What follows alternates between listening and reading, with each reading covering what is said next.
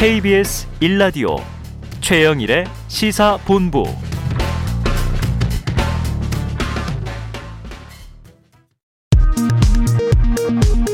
이 시각 라디오 정보센터 뉴스입니다. 문재인 대통령은 오늘 청와대에서 최재해 신임 감사원장에게 임명장을 수여했습니다. 행정고시 출신인 최 원장은 1989년부터 줄곧 감사원에 근무하면서 기획관리실장과 제1사무차장 등을 거쳤습니다. 진에어의 시스템 마비로 항공기 탑승이 지연돼 김포와 제주 등 국내 주요 공항을 찾은 진에어 승객들이 큰 불편을 겪고 있습니다.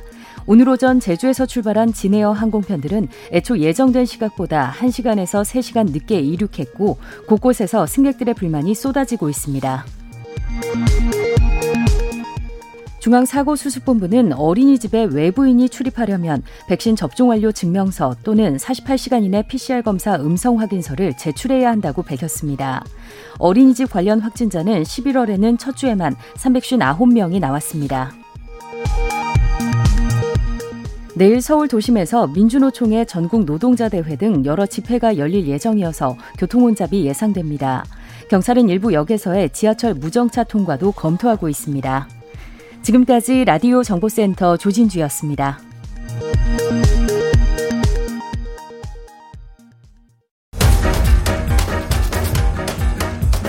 최영일의 시사본부 10분 인터뷰. 네, 핵심적인 이슈를 콕콕 짚어드리는 10분 인터뷰 시간입니다. 윤석열 국민의힘 대선 후보 측의 선대위가 어떻게 구성될 것인가 정치권의 이목이 집중되고 있는데요. 자, 이재명 후보가 던진 조건부 특검 수용을 놓고도 여야 간의 신경전이 이어지고 있습니다. 자, 오늘은 이준석 국민의힘 당대표 스튜디오에 직접 나오셨고요. 관련 이야기를 심도 깊게 나눠보도록 하겠습니다. 이 대표님 어서 오세요. 네, 안녕하세요. 많이 바쁘시죠? 예, 아닙니다. 네, 오늘 네. 제일 화제가 된 기사가 네. 이 대표님의 관용차예요. 예, 예. 왜 따릉이를 버리고 관용차를 타시느냐? 오늘은 어떻게 오셨습니까? 저 오늘 지하철 타고 따릉이 타고 왔습니다. 그러면 원래대로 오셨는데. 이게 그 서울에서는요. 네. 지하철 따릉이 조합이 제일 좋아요. 음. 그러니까 빠르고 그리고 뭐 따릉이 어디서나 탈 수 있고. 네. 그런데 지방으로 갈때 제 개인 차가 지금 최근에도 알려졌지만 전기차거든요. 아, 그렇죠. 전기차는 근데 제가 지방 한번 가보니까 어. 전기차가 고속도로 주행하면 주행거리 굉장히 짧습니다. 아. 예. 네, 쭉쭉 따라요. 타 보시니까 네, 그래서 느껴지시는구나. 고속도로 휴게소마다 가가지고 서서 충전하고 이런 상황이라 가지고 네. 전기차로 제 개인차로 다니기 어렵다 해가지고 선거 기간 중에만 음. 네, 그 차를 이제 써서 타게 할것 같은데 네. 원래 당에 차가 있어요. 아, 그 카니발이 있는데 예. 근데 그 차를 이제 제가 안 쓰니까 이번에 선거관리위원장 하시던 정홍원 전 총리님께 네. 쓰시라고 해가지고 제 차가 없다. 이번에 또 김종인 위원장이 또 선대위원장 오시면은 네. 그 어르신 또 쓰시겠죠. 그렇죠. 차량들이 많이 필요합니다. 예, 예. 선거 때는 뭐 전국을 누비게 되시니까 예. 말이죠. 자, 그래서 차종도 지금 기사에 떴는데 뭐 오늘 홍보하지는 않겠습니다. 현대자동차가 저한테 뭐 밥이라도 한번 살지 모르겠습니다, 진짜. 네, 홍보가 된 것 같습니다. 예. 자, 이준석 대표님, 윤석열 후보에게 이 비단 주머니 얘기한 지는 오래됐고요. 예. 이 비단 주머니의 정체에 대해서 많이들 궁금해했는데 음. 첫 번째 전략이 어제 공개가 됐습니다. 드루킹 사건 등 이 댓글 조작, 뭐 킹크랩이라는 프로그램이 있었는데 여기에 맞설 크라켄 프로그램이다. 이건 어떤 전략입니까? 기본적으로요. 저희가 이 뭐 그 미사일 같은 경우에도 북한이 미사일 위협을 하면은 저희가 쏴서 떨어뜨리는 것들 저희가 준비하잖아요. 사드죠. 사드, 페이트리어트 네. 뭐 이런 것들이 그렇죠. 다 있는데 지금 저희 같은 경우에는 이건 전혀 공격용 무기가 될 수 없는 것입니다. 어. 그러니까 현재 어떤 어떤 포탈에서 네. 어떤 식의 이상 그런 어, 댓글 현상이라는 걸 발생하고 있다라고 하면은 저희가 그걸 포착하고 또 그, 그거를 자주 저희가 포착하다 보면은 어떤 패턴을 인식할 수도 있습니다. 네. 그럼 거기에 대해 가지고 아, 포털 사이트 등의 선제적인 요청을 할 수도 있고 음. 이게 뭔가 이상한 상황 아니냐 아니면 저희도 그런 이상 여론과 정상적인 여론을 감지해 가지고 네. 저희가 정상 여론을 바탕으로 판세를 판단해 판단하지 않겠습니까? 음. 그러니까 저희는 그런 쪽으로 어, 방어용 프로그램이기 때문에 어. 이걸 가지고 또 아무것도 IT에 대해서 모르는 분들이 뭐 네네. 니네도 크르, 뭐 킹크랩 만들었냐 이런 식으로 어, 이 얘기가 나와요. 예, 근데 뭐 그거는 진짜 어 바보가 아닌 이상 제가 나와가지고 그런 걸 저희가 역공장 하겠다고 네. 하겠습니까? 그러니까 네. 저는 어, 상식선에서 판단하시면 됩니다. 아, 예. 맞아요. 그러니까 지금 그런 이야기가 많이 도는 게 예. 자, 댓글 조작을 방지하는 프로그램이다. 이게 알고리즘인가? 아니면 이게 댓글을 사찰하겠다는 건 이런 얘기도 나왔어요. 댓글, 모니터링은 맞는 것 같은데 댓글을 사찰하려면 저희가 네. 이버를 해킹해야 됩니다. 아. 예, 그 개인 정보를 특정해가지고 예를 들어 예. 사찰이라고 할 만한 정보를 취득하려 그러면은 네. 어, 그렇게 해야 되는 거고 통계화해서 보는 것 같은 경우는 음. 사찰이 될 수가 없습니다. 선거 기간 동안은 다 공개된 API 기반으로 하는 것이기 때문에 음. 또 뭐 불법성 논란 이런 거 하려는 분들이 네. 있는데 아, 제가 바보도 아니고 진짜. 네. 어쨌든 이 프로그램은 네. 뭔가 공격적인 작동이나 행동은 할 수 없는 것이다. 댓글 다는 프로그램이 아닙니다. 네, 댓글을 다는 게 아니고 읽, 읽어내기만 한다. 예, 예. 네, 알겠습니다. 자, 선거운동에서 2030의 지지율을 끌어올릴 방책, 비책이 몇 개 더 있다. 이렇게 전해지고 있습니다. 자, 그럼 다른 비단 주머니 좀 어떤 선거 전략 구상하셨는지 한두 개 풀어주세요. 저희가 2021년 들어가지고 오세훈 선거운동, 이준석 선거운동을 보면 하나의 그 괴가 있습니다. 네네. 2030에 흥미를 주고 어. 나도 이 안에서 역할이 있다라는 걸 보여주는 것이 네네. 굉장히 중요합니다. 그래가지고 오세훈 후보 같은 경우에는 과감한 결단으로 이제 제가 이제 그 부분을 담당해가지고 음. 유세차를 전부 다 2030에 개방했었거든요. 네네. 올라왔죠. 정말 명연선들이 나왔죠. 어. 전직 국회의원이나 국회의원들이 그 유세차에 올라갔을 때는 볼 수 없었던 광경들이 네. 나오는 것이죠. 그런 참여의 문화를 이제 바탕으로 해가지고 음. 할수 있는 게 굉장히 많습니다. 한 가지 예로 그냥 제가 예전에 이건 기사화됐던 것이기 때문에 네. 미리 말씀드리자면은 저는 정당의 대선을 앞두고 어 대선 광고 라고 하는 것이 음. 꼭 유명한 광고 에이전시나 아니면은 유명한 광고 기획자에 의해서 만들어질 필요는 없다 이렇게 네, 봅니다. 네. 예를 들어서 저희가 최신 핸드폰이 나왔다. 무슨 뭐 아이폰 갤럭시 최신 핸드폰이 나왔다. 그럼 극장에 가가지고 음. 그런 것들 광고를 볼때 참 뭐 영상미 좋고 이렇게 무슨 의미인지는 모르겠지만 누가 이렇게 제출한 영상을 바탕으로 해서 회사의 기업 광고를 만드는 경우도 있어요. 네네네. 그리고 항상 오른쪽 밑에는 짤막한 표시만 나오죠. 아. 이 영상은 무슨 무슨 핸드폰으로 촬영된 영상으로 만든 네, 것입니다. 맞아요, 맞아요. 그런 것들이 기업의 이제 마케팅 감성에 이제 접근한 방법일 텐데 음. 저는 마찬가지입니다. 우리 후보의 영상물들을 음. 우리가 기본적인 소스를 제공하고 그런 어떤 기획을 바탕으로 해가지고 젊은 세대가 기획한 영상을 우리가 받아들여가지고 그걸 대선 광고에 낸다든지 이런 식으로 간다고 했을 때 네. 그게 전국에 예를 들어 영상학을 공부하는 모든 영상학과에 예, 예. 있는 학생들 같은 경우에는 이런 기회가 어디 있습니까? 그렇죠. 내가 뭔가 광고를 아이디어만으로 내 능력만으로 음. 만들어 가지고 제출해 가지고 그게 정말 받아들여지면은 어떤 대선 후보의 영상물에 쓰일 수 있다라고 하는 네. 것은 굉장히 큰 기회이고 이력이 있어서 아주 중요한 그런 어떤 어, 어 업적이 될 수 있는 거거든요. 저는 이런 기회를 정치권이 계속 젊은 사람들한테 제공하는 것이 음. 중요하지. 아니 뭐 제가 대선 광고 봤을 때 무슨 대단한 광고업자가 대단한 거 만든 적도 별로 없어요. 네. 저는 이런 발상의 전환이 필요하다 이렇게 봅니다. 예. 이 얘기를 들으니까 선거 마케팅의 과정과 절차를 혁신하는 것부터 이 대표의 리더십이 드러나는 것 같은데요. 아니, 제가 그래서 제가 네. 최근에 음. 그 우리 익명으로 익명으로 누군가가 그런 인터뷰를 했어요. 네.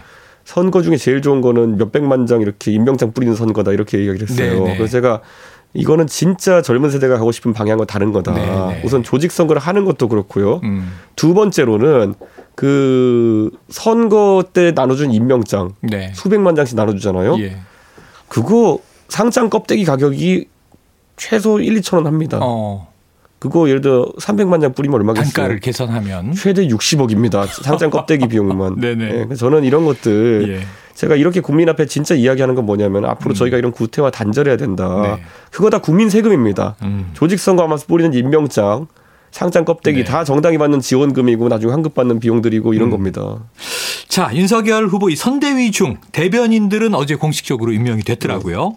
그리고 선대위 구성도 곧 이루어질 것으로 관측은 되는데 자, 선대위 발족 20일 요거 날짜는 박혀 있는 건가요? 아닙니다. 그 아니요? 저는 제가 말했듯이 네. 지난번 후보와 그첫 음. 회의에서 제가 공개적으로 얘기했듯이 우리는 빨리 해야 된다. 빨리 해야 된다. 그 정도의 가이드라인이고 네. 왜냐하면은 우리가 상대 후보보다 후보 선출이 네, 늦었죠. 늦었습니다. 예. 그런데 상대 후보는 이제 3차 선대위 명단까지 발표하면서 맞습니다. 인선을 거의 마무리해가는 단계고 네. 저희는 지금 어쨌든 체계가 있어야 그에 대응하거든요. 음.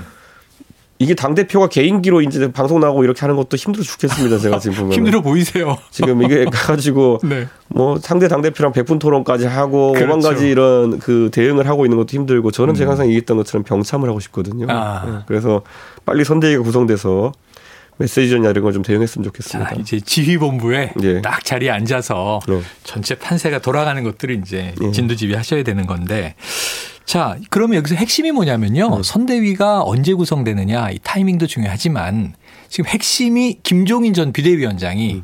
총괄 선대위원장으로 빨리 들어오느냐 혹은 아니냐 이 논란이 굉장히 많아요. 어떻게 보십니까? 저는요, 그 후보와 김종인 그 위원장과의 네. 관계를 음. 잘 아는 분들이라고 한다면은 네. 애초에 이거는 질문이 되지 않는다는 걸 알 겁니다. 확정적이다. 왜냐하면 후보는 정치에 들어와 가지고 네. 중요한 어떤 본인이 자문을 구할 필요가 있을 때마다 네. 김종인 위원장에게 자문을 구했고 아주 그렇죠. 훌륭한 자문들이었기 때문에 지금 음. 여기 후보가 되어 가지고 있는 것입니다. 네. 그렇다고 했을 때 후보가 김종인 위원장에 대해 가지고 어떤 불만이나 불안감을 가질 이유가 없습니다. 음. 네, 그렇기 때문에 저는 지금 다만 이제 이겁니다. 그 최근에 보면 이제 당원들을 선동해 가지고 음. 김종인 이준석 이렇게 싸잡아 가지고 이렇게 뭐 비판하려고 하는 모양새들이 어. 있는데 네. 저는 자리 싸움을 할 이유가 없는 사람입니다. 네네. 저는 당연직으로 선대위원장 음. 가는 거거든요. 당 대표는 네. 그렇기 때문에 제가 자리 싸움을 할 이유가 없어요. 음. 김종인 위원장도 그러니까 당 대표 위에 보통 총괄 선대위원장 한 분 정도 두거든요. 네. 그 자리에 김종인 위원장이 갈 거는 거의 명약관을 한 것이고요. 예. 그렇기 때문에 저랑 김종인 위원장이 자리 싸움 할 일이 하나도 없습니다. 네. 그러면은 이제 보통 여기서 익명 인터뷰로 이런저런 군소리 하시는 분들이 음. 김종인 위원장과 과거에 좀 약간 관계가 안 좋으셨던 분들. 당내에서. 아니면은 최근에 이준석 당대표와 당내에서 마찰이 되셨던 사람들. 네. 이런 분들이 굉장히 본인들이 배제되지 않을까 어. 이런 것 때문에 좀 저도요. 예, 여러 가지 좀 이제 네. 우려가 있으신 것 같은데 음. 또 역설적으로 해가지고 뭐 그분들이 그러면은 자 제가 이런 게 있습니다. 예전에 음. 그 총선 같은 데도 앞두고요. 제가 2012년에 19대 총선 앞두고 음. 박근혜 비대위원장이 들어서니까 네. 희한한 명단들이 돌았어요. 네. 박근혜 그 비대위원장이 자기들이 공천 날릴 거다라고 생각하신 분들이 네네네. 자기 이름을 넣은 그 살생부 명단을 돌리고 이랬어요. 네. 그 말은 뭐냐면 오히려 그런 것들을 먼저 자기 이름이 돌게 되면은 음. 자신을 뭐 공격하고 이런 게 하기 어려울 것이다를 생각해서 네. 그런 생각하신 분들도 있는 것 같은데 그래요. 최근에도 보면은 뭐 누구를 뭐 김종인 위원장이 미워한다 아니면은 이준석 당대표가 누구를 음. 배제하라고 했다더라. 저는 제 양심을 걸고 말씀드리는데 저는 윤 후보에게 누구 배제하라고 어떤 식으로든지 의사 결 예. 의사 전달을 한 바가 전혀 없습니다. 없다. 예. 네. 야, 그런데 지금 이제 이 대표님 말씀처럼 이게 신문 기사들하고 다 종합해 보면요. 음. 마치 윤석열, 김종인, 이준석 세 명의 해계원이 싸움처럼 그림들이 자꾸 그려지고 있어서 지금 교통 정리를 잘 해주셨어요. 다뭐 신뢰관계 있다. 이런 게 다 선거 때마다 늘상 있는 그 양념 네. 같은 일들이기 때문에 저는 개념치 않습니다. 예, 그럼 이제 하나씩 저희가 점검을 좀 드려볼게요. 즉 오늘 김종인 전 비대위원장이 내가 무슨 정권을 달라고 했느냐, 네. 정권 요구한 바 없다. 근데 이준석 대표께서는 어제 기사를 보면 정권은 아니고 상당한 권한을 드려야 한다. 이렇게 이제 말, 말씀한 걸로 나와 있거든요. 음, 제가 말을 이제 정확하게 네네. 김종인 위원장 번역을 해드리면요. 네. 전권이라 이런 건 중요하지 않다. 음. 그런데 나만 이제 총괄위원장 하는 거다. 아, 1인 체제로 간다. 일각에서 네. 뭐 이제 김병준 위원장이 예, 예. 뭐 이렇게 이야기 하잖아요. 음. 저는 후보도 뭐 그런 얘기를 하는 건 전 들어보지 못했고 네. 뭐 그거는 김종인 위원장이 그렇게 했을 땐 김종인 위원장이 안 할 거거든요. 음. 그거 우리 당 사람은 누구나 알고 있습니다. 네. 네. 애초에 성립하지 않는 이야기고 그래서 김 네. 위원장도 말을 길게 할 필요 없이 음. 나 전권 달라고 한 적은 없다. 없다. 네, 이렇게 얘기할 수 있는 것이고. 그 자리는 나 네. 하나만 간다. 그렇죠. 네. 아, 이렇게 간단하게 정리되는 네. 걸 말이죠. 그러니까 저는 거기 한 번이나 더 붙이면요. 네. 그 김병준 위원장을 둘러싸고 뭐 그렇게 자꾸 그런 용도로 활용하시는 분들이 네. 있는 것 같습니다. 음. 예전에 선관위원장을 제가 선임할 때도요. 저희 네. 정홍원 총리 모실 때도요. 음. 저는 단 한 번도 김병준 위원장을 제가 언급한 적이 없다. 예, 그 고려도 한 적 없습니다. 아, 예, 그 선관위원장으로. 네. 그런데 갑자기 뜬금없이 김병준 위원장이 자기는 안 맞겠다는 기사를 내버렸어요. 네네. 아무도 고민한 적도 없는데. 예. 그러니까 그건 주변에 어떤 분들이 좀 제가 속된 말로 장난을 치신 분들이 있었구나라는 음. 인식을 그때 했습니다. 네. 그러니까 이번에도 김정 김병준 위원장에 대한 그런 섣부른 언급 같은 음. 것들이 좀 오히려 당내에 좀 어, 여러 갈등을 야기시키는 게 아니냐 네. 그런 우려가 있습니다. 야, 이거 보면 내부에도 거간꾼이 있나 봐요. 이건 거간도 아니고 뭐 네. 소간꾼들입니다. 이거는. 소간. 네. 자, 이 표현이 좀 이제 어 셌는데요. 파리 때. 이 김종인 전 네. 위원장이 말씀하신 거고 그 이것도 이제 이 대표는 받아서 하이에나 또 이제 자리 사냥꾼 이렇게 여러 가지 표현이 나왔는데 이 누구냐 이 그룹을 놓고 감론을박이 있지 않습니까? 근데 존재하는 것은 또 다 인정들을 하시고 지금 이 저 예를 들면 이런 거죠. 장재원 의원이 이 비서실장으로 거론됐는데 김종인 전 위원장과 이준석 대표가 반대해서 권성동 비서실장으로 바뀌었다. 이런 이런 얘기는 팩트인가요? 저는 단 한 명도 거부한 바가 없습니다. 아까 말씀하신 단 한 명도 제가 후보에게 누구는 안 된다라는 얘기를 한 적이 없고 음. 어 굳이 그 이야기도 만들어내는 거네요. 그러니까 이런 거죠. 제가 네. 뭐 개개인들의 명예를 위해 가지고 음. 제가 뭐 다 하나하나 이런 것들 말씀드리기는 어렵지만은 네. 보통 이, 이, 사례가 그렇다는 거 아닙니다. 보통 어떤 분이 인사해서 배제되게 되면은 네. 그 배제된 이유를 설명할 때 주변에 면이 서는 방식으로 보통 음. 설명을 합니다. 네. 아 나는 진짜 후보가 좋아하는데 말이야. 내가 음. 이번에 뭐 다른 목적이 있어 이렇게 해서 다 저는 받아들입니다. 음. 근데 적어도 저에 대한 사실관계는 정정해야 되는 게 제가 어느 누구도 비토한 바가 없습니다. 네. 네. 누구도 비토한 바는 없다. 음. 자, 그래요. 지금 이제 뭐 또 그런 얘기죠. 지금 지지율이 오차범위 밖으로 잘 나오고 있잖아요. 컨벤션 효과냐, 이게 지속될 거냐, 이런 관측이 이루어지고 있는 주간인데 그러다 보니까 어, 그러면 김종인 비대위원장 안 모셔와도 이길 수 있겠네 해서 안 올 것이다. 이런 얘기도 있는데 이준석 대표님 얘기로 보면은 김종인 이 전 위원장의 합류는 확정적이다. 이렇게 봐도 되겠죠? 그 김종인 위원장 안 와도 이길 수 있겠네의 대표 네. 주자가 황교안 대표입니다. 아. 네, 예전에 그, 그 보수당의 사실 가장 어 수준 낮은 선거 전략이 뭐냐면요. 네. 이거거든요. 음. 그 지난 2020년 총선 앞두고 횡행했던 보수당의 분위기가 뭐냐면은 네. 어 그냥 진짜 회의 자리에서 나왔던 얘기들입니다. 네, 네. 내 주변에 아무도 문재인 좋아하는 사람 없다. 아. 그러니까 통합만 하면 이긴다. 아. 네. 아주 단순 무식한 상황이니까 네, 단순 네, 네. 무식한 해법으로 선거를 치르는 거예요. 다 정권 교체 원한다. 예. 네, 그러니까 내 네. 주변에 가 보니까 음. 아니 그 그렇죠. 자기가 올린 사람들한테 물어보면 그렇죠. 내 주변에 가 보니까 문재인 좋아하는 사람 없다. 네. 그러니까 이번에는 통합만 하면은 우리가 이긴다. 이긴다. 음. 실제 그 전술이었어요 지난번에 네, 2020년 총선 때. 그때도 그래 똑같은 논쟁이 있었죠. 김종인 위원장이 초기에 공천부터 시작해가지고 강한 권한을 가지고 오느냐, 음. 아니면은 어, 김종인 위원장을 안 쓰느냐. 음. 그래서 안 썼죠.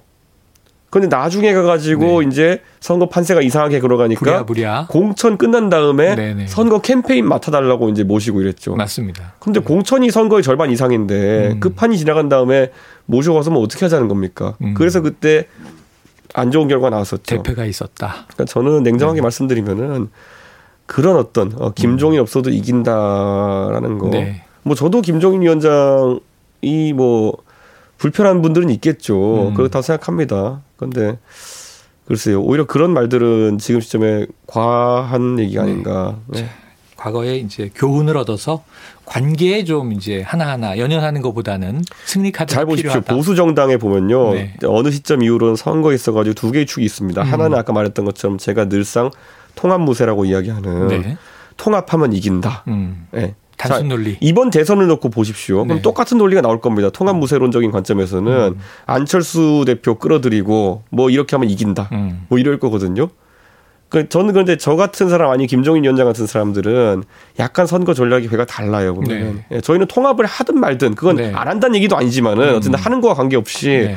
정당은 끝없이 혁신해야 되는 것이고 새로운 것을 제시해야 되는 거고 변화를 통해서 정책적 어떤 그 스탠스를 통해 가지고 우리는 음. 어, 건전한 지지를 받아야 된다 이런 것이거든요. 네. 그런데 이게 항상 충돌해요. 그런데 음. 통합 무세적 아이디어로는 쉽지 않습니다, 보통. 자, 구태적 정치공학과 네. 새로운 선거 전략이 아, 통합 무세가 뭡니까? 이 사람들 네. 보면 그러니까 항상 자리 나눠주고 해가지고 그래요. 임명장 몇 백만 장 네. 찍어가지고 뭐 그거는 제가 봤을 때는 아 그 젊은 세대 딱 질식하는 건 방법일 겁니다. 야, 이게 뭐 한 시간 인터뷰도 지금 가능할 이야기들이 쏟아지고 있는데 예. 말이죠. 정치 철학 이야기도 나오고. 예. 근데 또 이제 이준석 대표는 오늘 일정이 굉장히 바쁘십니다. 예. 좀 이제 이 마지막 질문이 될 수 있을 것 같은데 윤 후보 측에 컨벤션 효과 나타나고 있는데 이제 본선으로 들어가잖아요.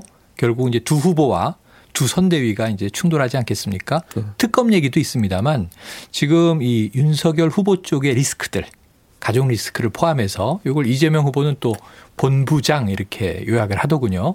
이 리스크에 대한 대응책 어떻게 마련 중이세요?